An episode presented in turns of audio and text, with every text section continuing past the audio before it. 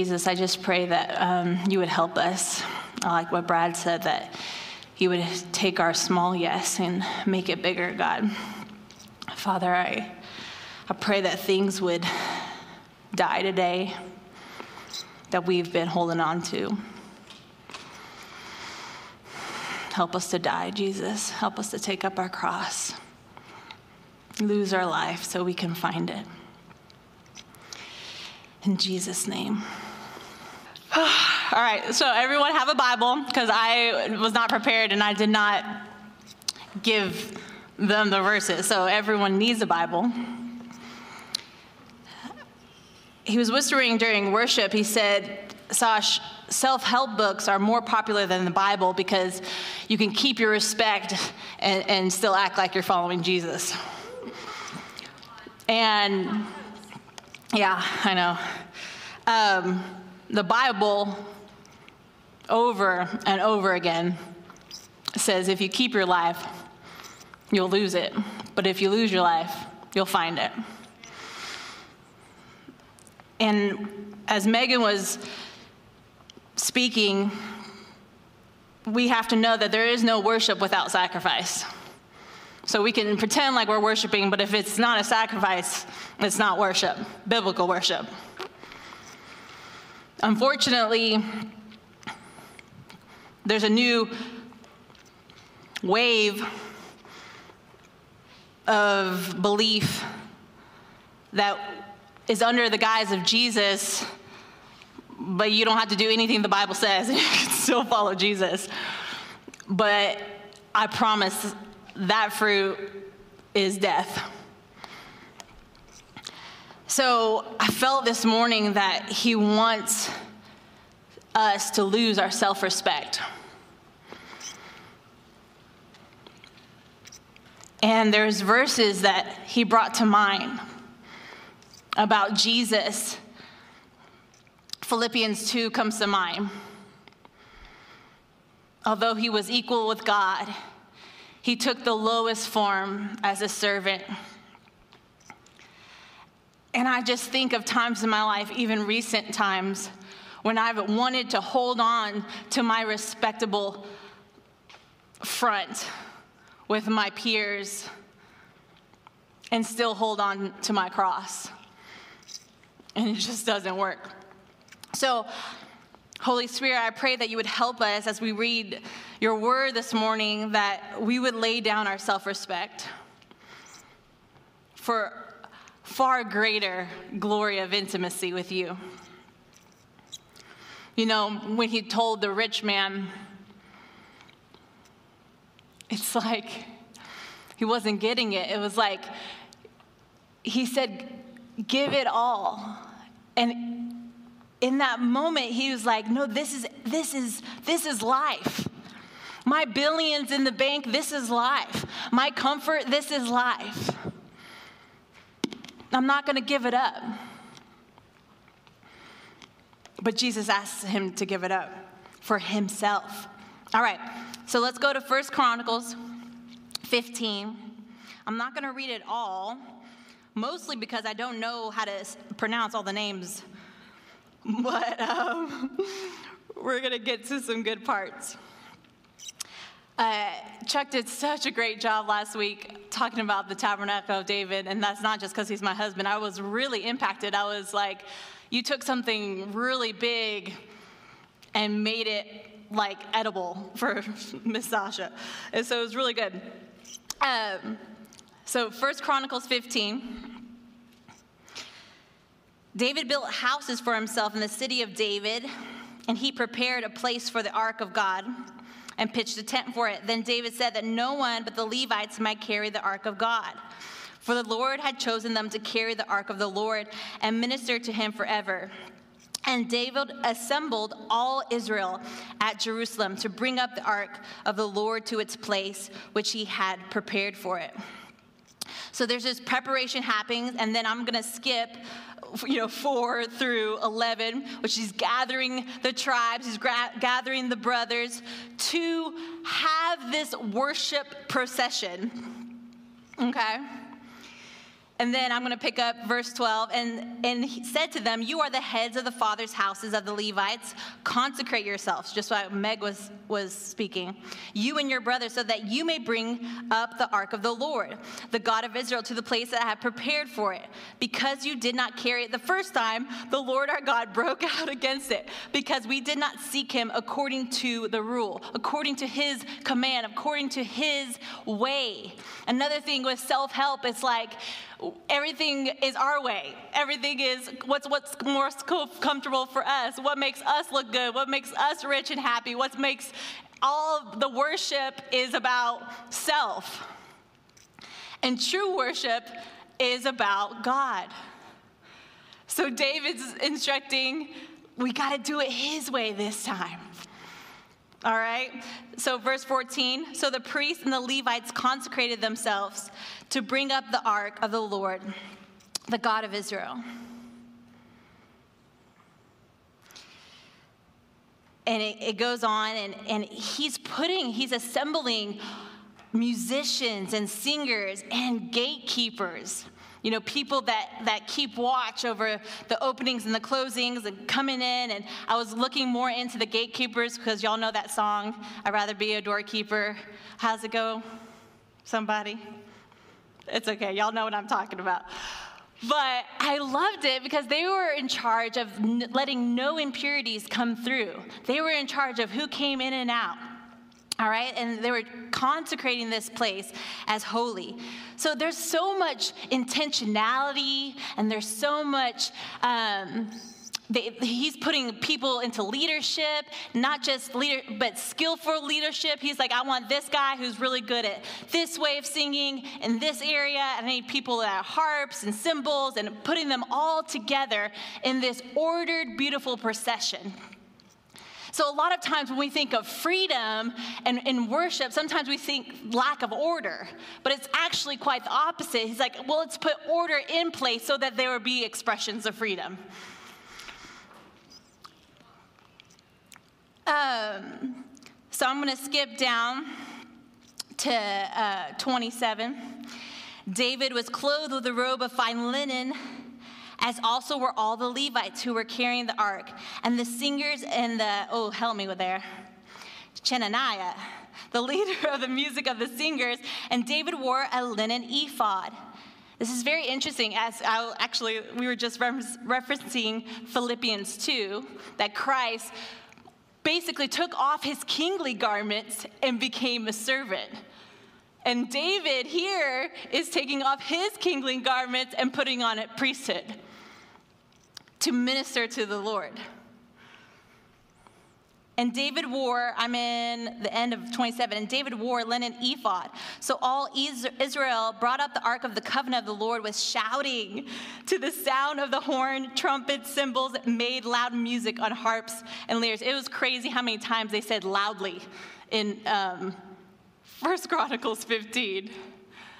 It's just, I love Meg, Meg was on fire. I love that Meg, it was like there is so much movement. There is so much expression. There is so much output. And I'm guessing David's realizing because there's so much input the God of creation has chosen to put his delight in us, his creation. For God so loved the world that he gave us his only begotten Son. And so it would only make sense that the output is wildly beautiful and extravagant because he came into our dirt, our mess, and made something beautiful. All right, so we're at verse 29. And as the ark of the covenant of the Lord came to the city of David, Michal, Michal, Michal, I don't know, Michael, the daughter of Saul, looked out the window and saw King David dancing and celebrating, and she despised him in her heart. So, again, the self respect. I mean, this is David, warrior. Like, killed 10,000, king, like from his younger years, killed a lion and a bear. I mean, he's got some street cred. but he just loses it. Like he, he loses it in dancing and in celebrating King Jesus. Now we're going to go to a hyperlink, as my husband says, to 2 Samuel 6. Is that correct? I think so. 2 Samuel 6. The Bible's so cool. I brought like three Bibles because I use multiple Bibles during the week, and I was like, which one has my most notes? 2 Samuel 6. I was wrong. 2 Samuel 6. I was like, none of my first Samuel 6 is highlighted. What's wrong? 2 Samuel 6. Okay, so we just took that last verse of 1 Chronicles 15, how David, a warrior king, is dancing and celebrating before the presence of the Lord, before Jesus. And here's a little bit meteor picture, starting in verse 16. As the ark of the Lord came into the city of David, Michal, the daughter of Saul, looked out the window and saw King David leaping. Okay, we're gonna do this. Leaping. Leaping is happening, okay? Dancing is happening here. There is some crazy movement, okay? Right, Colin? I mean, I don't think he's just doing a toe tap. I think there is some I don't know, some something expressing going on. Okay? He is leaping and dancing before the Lord. And she despised him in her heart. And they brought in the ark of the Lord and set it in its place inside the tent that David had pitched for it. And David offered burnt offerings and peace offerings before the Lord. So he keeps going, just like lavish upon lavish. And when David had finished the offering, the burnt offerings and the peace offerings, he blessed the people in the name of the Lord of hosts and distributed among the people, the whole multitude of Israel. This is interesting the greatest commandment is to love the Lord your God with all your heart, mind, soul, and strength. The second commandment is to love your neighbor as the same way. But if you don't do the first one well, you won't have the overflow to do the second one well. David is worshiping with all his might, and then out of that overflow of extravagant love exchange, he's like, Oh, let me bless you, let me bless you, let me bless this household. So, first, commandment first, second commandment will be a dunzy, okay? All right, so and David returned to bless his household, but Michal, the daughter of Saul, came to, out to meet David. She's about to give him an earful, okay? How the king of Israel honored himself today, uncovering himself today before the eyes of his servants, female servants, as one of the vulgar fellows shamelessly uncovers himself. And so she's like, you lost your dignity, like your, your self respect among your, your fellows. Like, what are you doing? You're basically naked, is what she's saying. Like, you're, you're acting a fool, you're being a fool. And I love David's response. And this is what I feel like we will receive. Let me just read it. I, I, I want the church to be in this position as David is. And David said to Michal, It was before the Lord. Who, who's chose me above your father and above all his house to appoint me as prince over Israel, the people of the Lord, and I will celebrate before the Lord. I will make myself yet more contemptible than this, and I will be a base in your eyes. But, my, but by the female servants of whom you have spoken, by them I shall be held in honor and I'll read 23 in a second. So basically, David's like, It wasn't for you. I wasn't worshiping to make you happy. Who's the Lord of my life? This reminded me of John 1. It said, Neither of flesh or of blood am I born, but I am born of God. So, who deserves my worship and my praise? And I pray, I know that what's sucking the power out of the bride of Christ is having the fear of man that we're so worried about what they think in the, in the church. We're so worried that if I have, I, I just know it because it's in me. I want them to applaud how I do it and the way I do it and make sure that I am look good among my peers. But I want my spirit to say what Dave said this isn't for you, honey. This is for the king. This is for Jesus. This is for the one who saved me and who was crucified and who was resurrected for my body, for my salvation. And verse 23, and if we, this is what I feel, if we allow the fear of man to take hold of our hearts, to take the throne of our hearts, I believe it will lead to barrenness. It will lead to a fruitless life. Because I think it's so interesting that the Bible writes this on verse 23 and Michal, the daughter of Saul, had no child to the day of her death. So you want to be fruitful in your life? fear of the Lord. If you want to be fruitless, and, and then just care about what everyone thinks all the time and change your ways just so that they that you get their applause change how you look you stay in a job that you know you're not supposed to be in but you do it because you have the applause of man and you, you'll ruffle too many feathers or too many people will get hurt or lost or whatever but god demands demands full obedience, full consecration. And I wrestle, but God, can't you let me do it this way? Where it's, it's not so foolish? Can I just come to you? And I've said this, I've had this conversation with the Lord recently.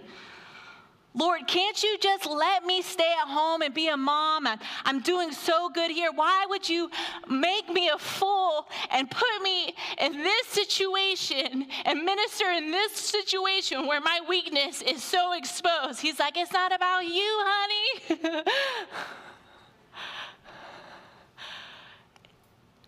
But what's funny is that we feel like we find most satisfaction with the applause of man but that will run dry. Our full satisfaction actually comes from hearing his voice saying, This is my beloved in whom I'm well pleased. I love that story. Let's go to Matthew 26. And I'm going to probably end a little early just so we can do a little extra worship. Matthew 26.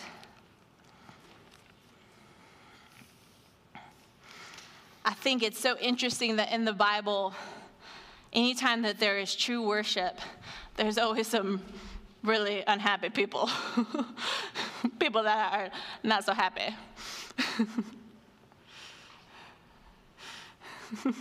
I'm like, yeah, Jesus, help.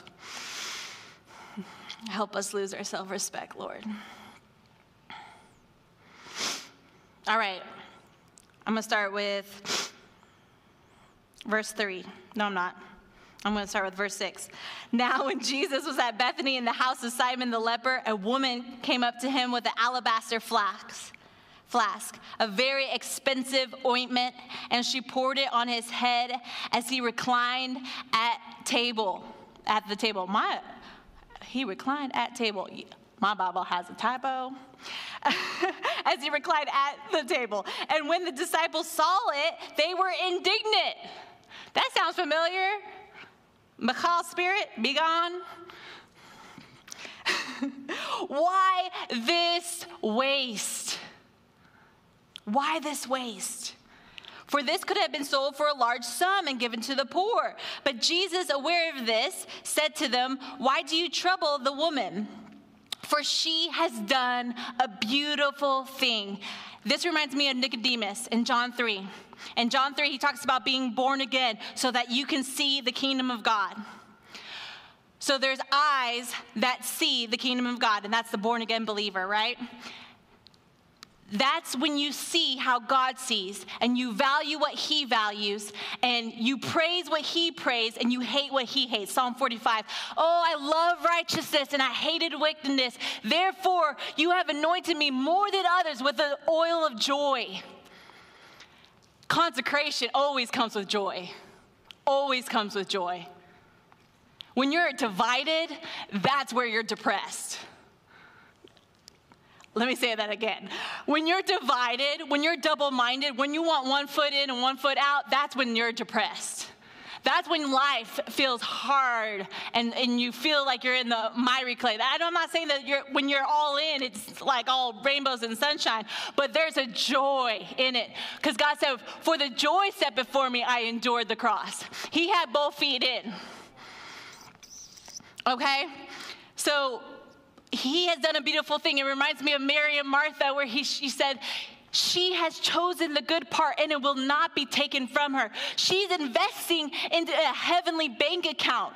So many of us, it's like our earthly bank accounts are fat. And I'm not just talking about money, whether it's whatever we're investing in, like our, like just likes and people, and we're building our life based on them, based on horizontal approval, right? But he says all that's gonna be hay, stubble, burned away. But invest here, invest in the kingdom of God, because that will be eternal.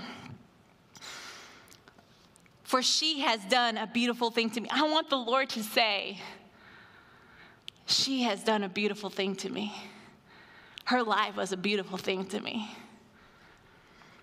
For you always have the poor with you, but you will not always have me. In pouring this ointment on my body, she has done it to prepare me for burial. Truly, I say to you, wherever this gospel is proclaimed in the whole world, what she has done will also be told in her memory. This is interesting to me. And I think it's Matthew 24 or Matthew 25. It talks about the tribulation, it talks about our many love will go, grow cold and many will be deceived, but the gospel will go out into all the nations. This is interesting to me that this story will also partner with the gospel in going out. So I believe that extravagant worship will be present in fullness when Jesus is about to arrive. He will have a David worshiping body. Come on now. He will have a church that is drenched in the smell of Jesus because she has broken her alabaster jar. Okay? Um, I'm not going to, yes, I will. Verse 14, I want to see the dichotomy here, the, the like what's happening here. Then one of the 12, whose name was Judas, went to the chief priest and said, What will you give me if I deliver him over to you? And they paid him 30 pieces of silver. And from that moment, he sought an opportunity to betray him. So, in my little research, I'm not a crazy scholar, but the alabaster flask was worth a year's wages. Okay? The 30 pieces of silver was about four months. The church has to get out of this mindset of portion worship. I'll give you a portion of my life. I'll give you January, February, March, but during the summer, it's all about me basking in the Bahamas. Okay? It's all or nothing. Portion Christianity isn't fun Christianity. It's not. It's like not fun. I don't know how to describe it. Like, all in Christianity is the only Christianity that's spoken about in the Bible. It's all your life. It's all my money. It's all my time. It's all my children. It's all my inheritance. It's yours. It's my comfort zone. You have permission to step on my toes because you created these toes. okay? Amen. Come on. Step on my toes, Jesus. I know he will this week. He always does. Right after I preach, he's like, You know, remember what you said? It's like, I don't know about that. No, come on. Come on. Come on. Let us be more undignified. I love the word that is, is in my Bible, like more base, more gross, like more don't care about what everyone thinks. I love. Like his words to Michal, this isn't about you. I, you were not even in my mind when I was worshiping. It was so focused on the eyes of flames of fire. It was so focused on the one that took me from darkness into marvelous light. I just had to praise him. This is an 80, 80 plus life. We only have one life to give him. At one point, there's going to be every knee and every tribe and tongue will see him and will worship him. But today, we get to worship him freely. And it's more costly.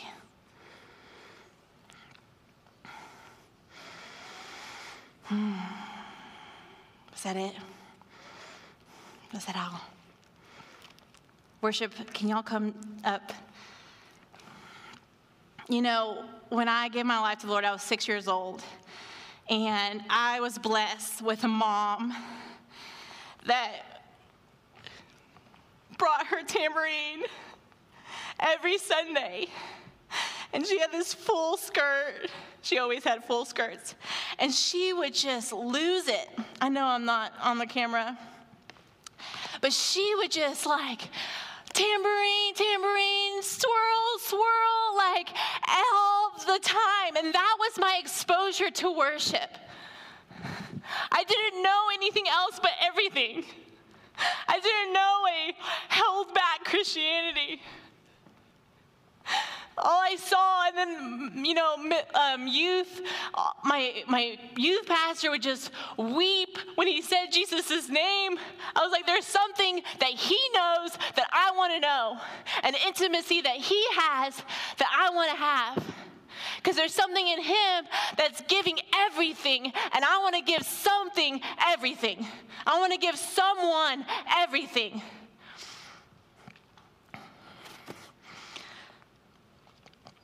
Y'all can start, I mean, y'all, y'all set up whenever, but I just want to invite us to lose our self respect. And that could be a decision, is, is, is most likely a decision in your heart that He's already been dealing with. He's already been asking you, son, daughter, I want that place in your heart. You have fear there, and I want to pour my love in there. So, will you give it to me? Will you trust me? Can I be your security? Can I be your enoughness? Will you let me be enough? And, and it's, it's all sweet and ooey gooey when you're in the worship service and you're feeling, you're feeling it. But when it comes to like making the actual decision, and making the actual step, that's where you break your alabaster jar.